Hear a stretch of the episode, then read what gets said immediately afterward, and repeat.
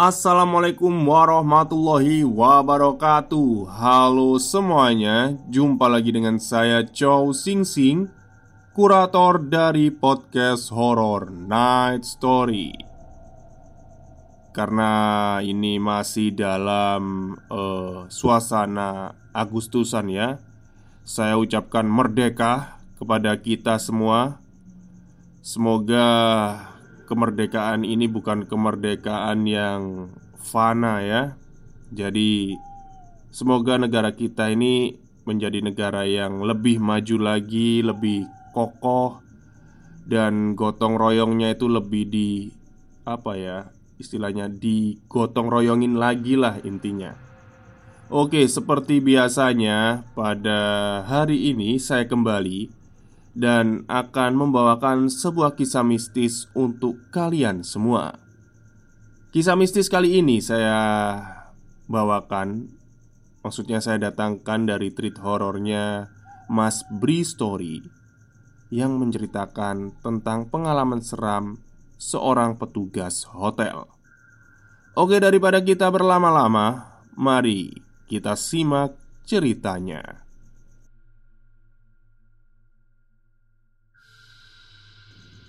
Aku punya teman yang bekerja di salah satu hotel besar di kawasan Anyer, Banten.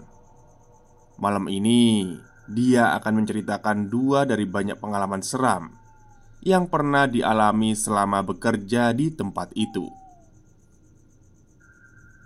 Sekali lagi, aku mendengarnya.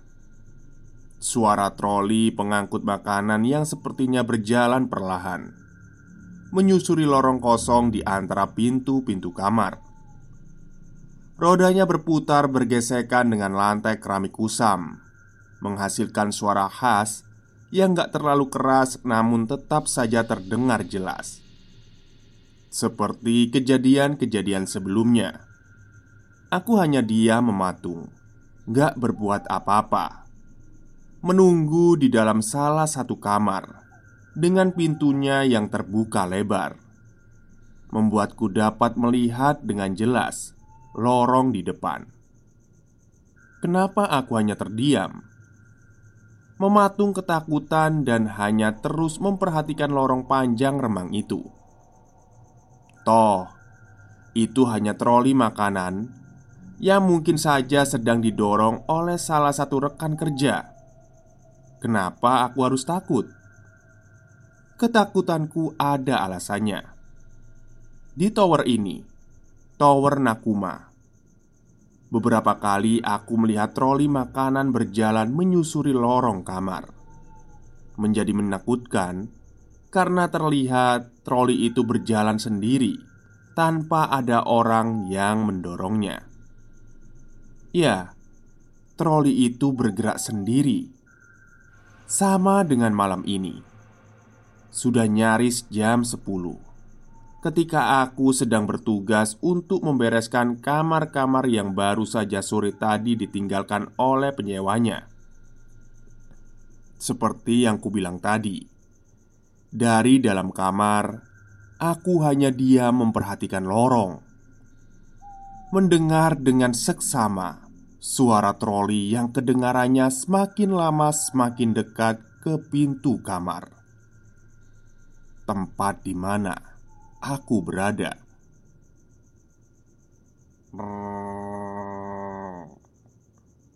Kira-kira seperti itu suaranya.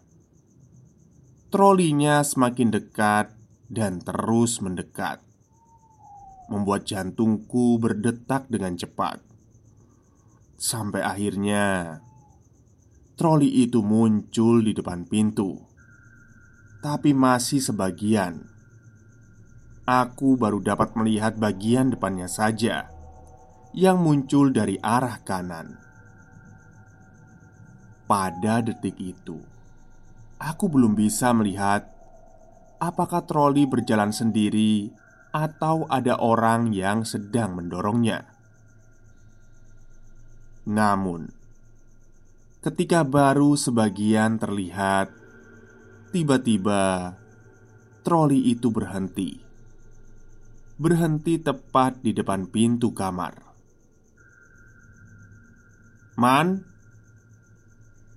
Aku memberanikan diri untuk memanggil Rahman, salah satu rekan kerja yang sama-sama bertugas malam itu. Aku berharap dia yang sedang mendorong troli, tapi gak ada jawaban. Beberapa belas detik berlalu, suasana sangat hening. Aku menahan nafas, diam gak bersuara, karena sepertinya bukan Rahman yang sedang di depan kamar. Sementara troli tetap diam di depan pintu. Dan tiba-tiba troli itu berjalan kembali, perlahan bergerak ke arah kiri. Beberapa detik kemudian barulah aku dapat melihat troli itu secara utuh. Gak ada Rahman di belakangnya. Benar dugaanku, troli memang berjalan sendiri tanpa ada yang mendorongnya. Bergerak perlahan menyusuri lorong kamar itu. Trolinya berjalan sendiri dan bergerak sendiri. Perkenalkan, aku Tono, pemuda tampan kelahiran Semarang. Umurku dua puluh sembilan tahun. Bekerja sebagai karyawan di salah satu hotel besar di daerah wisata Anyer. Sudah lima tahun lebih aku bekerja di tempat ini. Hotel yang cukup tua, berdiri di awal sembilan puluhan. Seperti yang aku bilang tadi, hotel tempatku bekerja ini memang termasuk hotel besar. Memiliki empat tower yang berdiri kokoh di dalam satu wilayah. Setiap tower memiliki puluhan kamar dan apartemen untuk disewakan. Hotel ini juga memiliki fasilitas lengkap. Ada kolam renang, fitness center, cafe and lounge, dan banyak lagi. Pokoknya lengkap lah. Berdiri persis di pinggir pantai landai berpasir putih, pantai nyaris tanpa karang. Pokoknya kalau teman-teman sudah pernah tamasya ke Anyer, hampir pasti melewati hotel ini, karena gedungnya menjulang tinggi tepat di sisi jalan utama. Tapi ya itu tadi, namanya juga hotel yang sudah tergolong tua. Gedungnya ya sudah tua juga, seperti gedung-gedung tua pada umumnya. Hotel ini juga banyak memunculkan cerita-cerita seram di dalamnya. Kami sadar banyak bagian hotel memang sudah harus direnovasi. Salah satunya, lampu-lampu banyak yang mati, menjadikan suasana menjadi remang gelap saat malam tiba. Kami juga banyak membaca di internet tentang testimoni dari orang-orang yang pernah menginap di sini. Kalau testimoni positif, biasanya nggak akan terlalu kami perhatikan. Tapi kami akan sangat memperhatikan jika testimoni-testimoni itu negatif. Coba mencari tahu pengalaman jelek apa yang pernah didapatkan oleh tamu penyewa. Tentu saja, yang paling menarik ketika membaca testimoni dari tamu yang pernah mengalami kejadian seram ketika menginap di sini. Ya, kejadian seram. Hotelku ini terkenal cukup horor. Banyak cerita seram beredar di luar sana tentang keangkerannya. Banyak orang memiliki pengalaman seram ketika menginap di sini. Lalu mereka menceritakannya kepada teman dan handai tolannya, menjadikan hotel ini semakin terkenal sebagai hotel angker. Yah, begitulah. Tapi memang gak bisa dipungkiri kalau hotel ini memang benar-benar seram. Ditambah dengan struktur dan desain bangunannya yang sudah cukup tua dan creepy. Aku yang sudah cukup lama bekerja di sini bersama dengan banyak rekan kerja lainnya juga sering menemukan dan merasakan kejadian aneh dan janggal yang pastinya menyeramkan. Beberapa dari banyak kejadian seram akan aku ceritakan di sini. Ton, tolong periksa kamar empat satu enam Sadewi ya. Katanya di bathtubnya ada darah. Wih, serem amat. Tolong segera ke sana ya, Ton. Jam sebelas pada suatu malam, ketika aku sedang bersantai, tiba-tiba terdengar suara Pak Dewo, supervisorku, di radio pendek yang sedang dalam genggaman.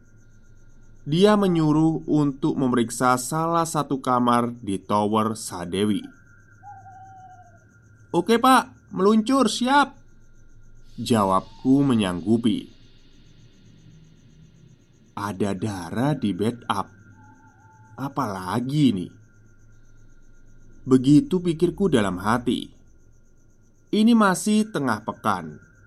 Tamu hotel sepi. Hanya segelintir kamar yang terisi. Aku bergegas menuju kamar yang dimaksud oleh Pak Dewo tadi.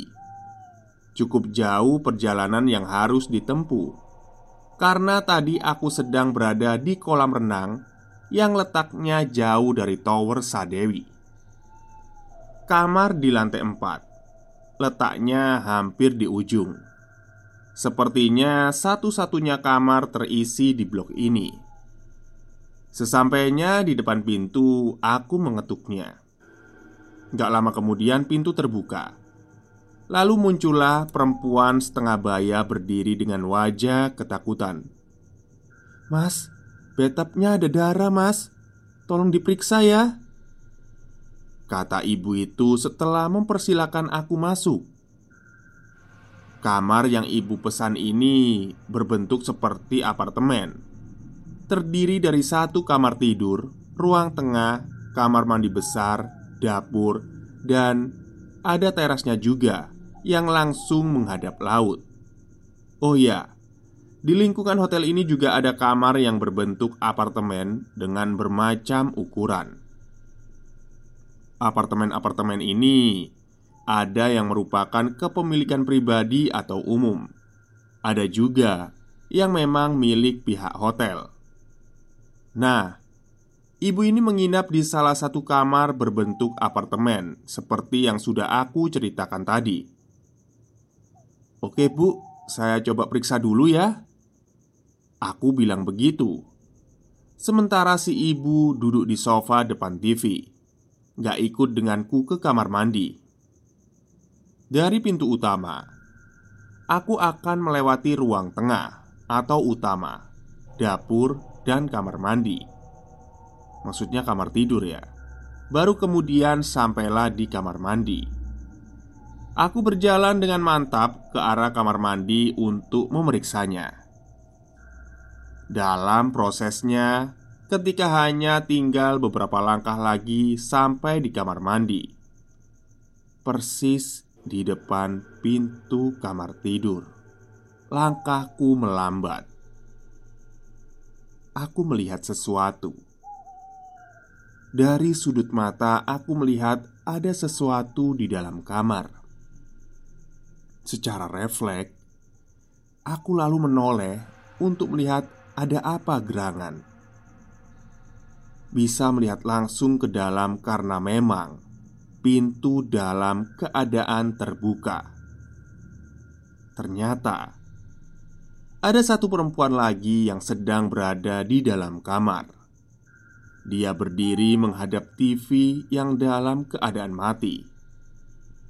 Perempuan ini lebih muda dari ibu yang pertama kali aku temui tadi. Berpakaian terusan panjang berwarna gelap. Badannya bergoyang perlahan ke kanan dan ke kiri, karena memang ada bayi dalam gendongannya. Dia sepertinya sedang mencoba menidurkan bayi itu. Bayi yang kelihatannya sudah tidur nyenyak karena gak bersuara sama sekali.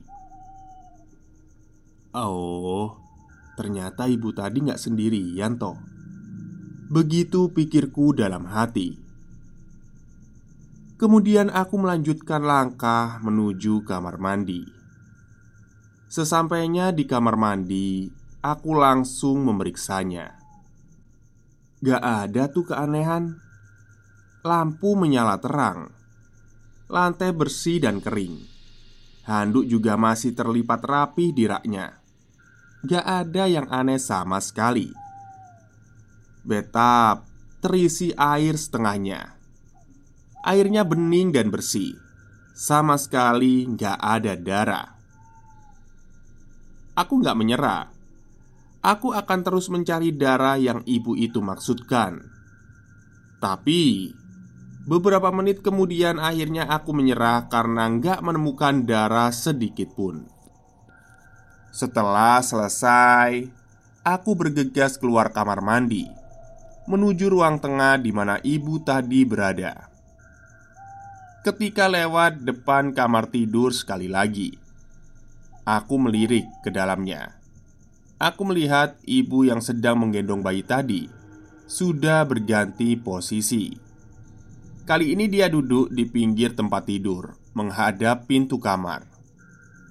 Beberapa saat lamanya kami bertatapan. Bersikap sopan, aku menunduk dan tersenyum, dengan maksud memberikan gestur permisi. Ibu itu pun membalas senyum. Kemudian aku melanjutkan langkah. Sudah saya periksa, Bu. Kamar mandinya bersih kok. Sama sekali nggak ada darah di bathtub. Airnya bening, bersih. Ibu silakan periksa lagi, kataku kepada perempuan pertama ketika aku sudah sampai di ruang tengah. Mas, saya tadi itu mau mandi, bermaksud untuk mengisi bathtub sampai penuh. Tapi tiba-tiba airnya berubah jadi merah darah, pekat dan bau. Serem, Mas. Masa sih saya bohong? Begitu kata ibu itu dengan suara sedikit meninggi. Iya, Bu. Saya sudah memeriksa seluruh sudutnya. Sama sekali nggak ada darah kok. Silahkan ibu periksa sekali lagi, begitu ucapku lagi. Lalu dia berdiri dan memeriksa menuju kamar mandi. Gak lama, dia kembali. I- Iya ya, Mas. Kok bersih ya? Kenapa bisa berubah? Kok aneh banget sih? Dengan mimik keheranan dia menceritakan apa yang dilihatnya di kamar mandi. Ya sudah, Mas. Terima kasih ya. Nanti saya hubungi lagi kalau ada masalah, begitu kata ibu itu akhirnya, masih dengan mimik penasaran. Lalu aku pun pamit meninggalkan kamar, kembali menuju ruang tempat aku standby. Tapi sesampainya di ruangan, ketika baru beberapa menit duduk hendak beristirahat, tiba-tiba melalui telepon, Pak Dewo menyuruh untuk kembali ke kamar yang tadi lagi. Ton, kamu yakin tadi periksanya benar? Tanya Pak Dewo di ujung telepon. Bener, Pak, gak ada darah sama sekali kok. Kamar mandinya bersih, jawabku. Ibu itu barusan komplain lagi. Ada darah lagi di bathtubnya. Kali ini dia minta pindah unit kamar aja katanya. Kamu kesana lagi ya. Kasih kamar baru aja di lantai tiga. Ambil kuncinya di resepsionis, terus antar ibu itu ke kamar barunya, begitu kata Pak Dewo panjang lebar. Oh oke, Pak, meluncur, jawabku mengiyakan. Ada darah lagi. Aneh. Padahal jelas-jelas tadi kamar mandinya bersih banget ketika aku memeriksanya. Tapi ya sudahlah. Bagusnya ibu itu dipindah kamar saja menurutku. Singkatnya, setelah mengambil kunci kamar baru, aku lalu berjalan menuju kamar empat nol enam, di mana ibu itu berada, untuk memberikan kunci dan mengantarkannya ke unit kamar yang baru. Sesampainya di kamar empat nol enam, Sekali lagi aku meminta maaf atas ketidaknyamanan yang ia alami. Mas, ada darah lagi mas. Ngucur dari keran saat saya berendam. Merah pekat dan bau. Ini hotel gimana sih mas? Kok bisa kayak gini? Begitu kata ibu itu dengan wajah yang nyaris menangis. Sekali lagi kami mohon maaf ya bu. Mari saya antarkan ibu ke kamar yang baru. Begitu jawabku tanpa memberi penjelasan. Kemudian kami keluar kamar, menuju kamar yang baru di lantai tiga. Ibu itu hanya berjalan sendirian, sementara aku di belakangnya membawa dua tas besar milik si ibu. Tapi, bukannya tadi ada satu perempuan lagi dan bayinya. Dalam hati aku bertanya-tanya. Ah, mungkin mereka sedang berada di luar kamar. Begitu kesimpulanku. Tapi, karena rasa penasaran semakin menjadi-jadi, akhirnya aku bertanya, e, Bu, ibu yang satu lagi kemana ya? Yang tadi di kamar sedang menggendong bayi? Tanyaku ketika kami sudah berada di depan pintu lift. Heh mas, jangan nakutin ya. Jangan macem-macem. Saya itu di kamar sendirian sejak siang. Suami saya sedang dinas di luar hotel. Tadi gak ada siapa-siapa di kamar selain saya. Begitu jawaban ibu itu. Oh, oh maaf bu. Maaf, mungkin saya salah kamar. Karena sebelumnya saya memeriksa beberapa kamar juga. Begitu jawabku berbohong. Berarti siapa yang aku lihat tadi di dalam kamar? Perempuan menggendong bayi. Lantai empat sudah sangat sepi. Di depan lift hanya ada kami berdua. Kami hanya berdiam diri menunggu pintu lift terbuka. Sangat hening. Dalam proses menunggu itu, entah mengapa seperti ada yang mengarahkanku untuk memandang jauh ke ujung lorong di sebelah kanan, tempat kamar empat nol enam tadi berada. Lorong remang, cenderung gelap karena beberapa lampunya sudah dalam keadaan mati. Ternyata di ujung lorong aku melihat sesuatu. Ada sosok kelihatan namun gak begitu jelas. Berdiri diam sambil menggendong bayi. Sosok yang sepertinya sama dengan yang aku lihat di dalam kamar empat nol enam tadi. Aku terus memandangnya. Lalu aku semakin yakin itu sepertinya dia. Semakin lama semakin menyeramkan karena tubuhnya mulai bergoyang pelan, seperti layaknya ibu yang sedang menimang-nimang bayinya. Sementara ibu yang sedang aku antar ini tetap dia menatap pintu lift. Pintu lift gak juga kunjung terbuka, membuatku semakin gelisah dan ketakutan. Aku semakin ketakutan ketika melihat sosok yang tadi menggendong bayi itu terlihat mulai bergerak dari tempatnya berdiri. Di ujung lorong, dia berjalan perlahan mendekati lift ini, tempat kami sedang berada. Sosok itu semakin dekat dan semakin dekat. Semakin jelas aku melihat bentuk dan wajahnya di dalam remang cahaya lorong antar kamar. Kemudian dia tersenyum. Senyuman yang aku sudah mengenalnya beberapa saat yang lalu. Sangat mengerikan. Ting. Syukurlah, pintu lift akhirnya terbuka. Buru-buru kami masuk ke dalamnya. Mas, antar saya ke lobi aja ya. Di situ saja saya akan menunggu suami saya pulang, ucap ibu itu di dalam lift. Eh, loh kenapa bu? Tanyaku penasaran. Serem, Mas. Saya nggak berani di kamar sendirian. Tadi saya juga melihat perempuan itu yang sedang berjalan di lorong sambil menggendong bayi. Itu bukan orang, Mas. Setan itu, kata ibu itu lagi dengan suara gemetar. Dalam perjalanan menuju lobi, kami diam tanpa perbincangan. Sama-sama ketakutan. Hai, balik lagi ke gue, Bri. Tenang, masih banyak kejadian seram di hotel itu yang akan diceritakan di sini di Bri Story. Tapi sepertinya cukup sekian dulu untuk malam ini. Sampai jumpa lain waktu. Dan tetap sehat, tetap jalankan social distancing. Dan selamat malam. Oke, itulah bagian pertama ya dari, dari Hotel Anyer.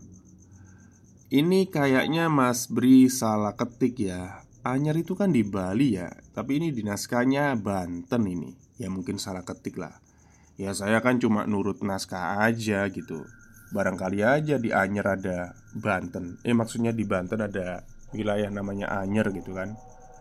Oke, mungkin itu saja uh, kisah pertama dari petugas hotel. Untuk kisah keduanya mungkin besok akan saya ceritakan ya. Baik, terima kasih kepada semua yang sudah mendengarkan. Semoga kalian suka dengan ceritanya. Wassalamualaikum warahmatullahi wabarakatuh.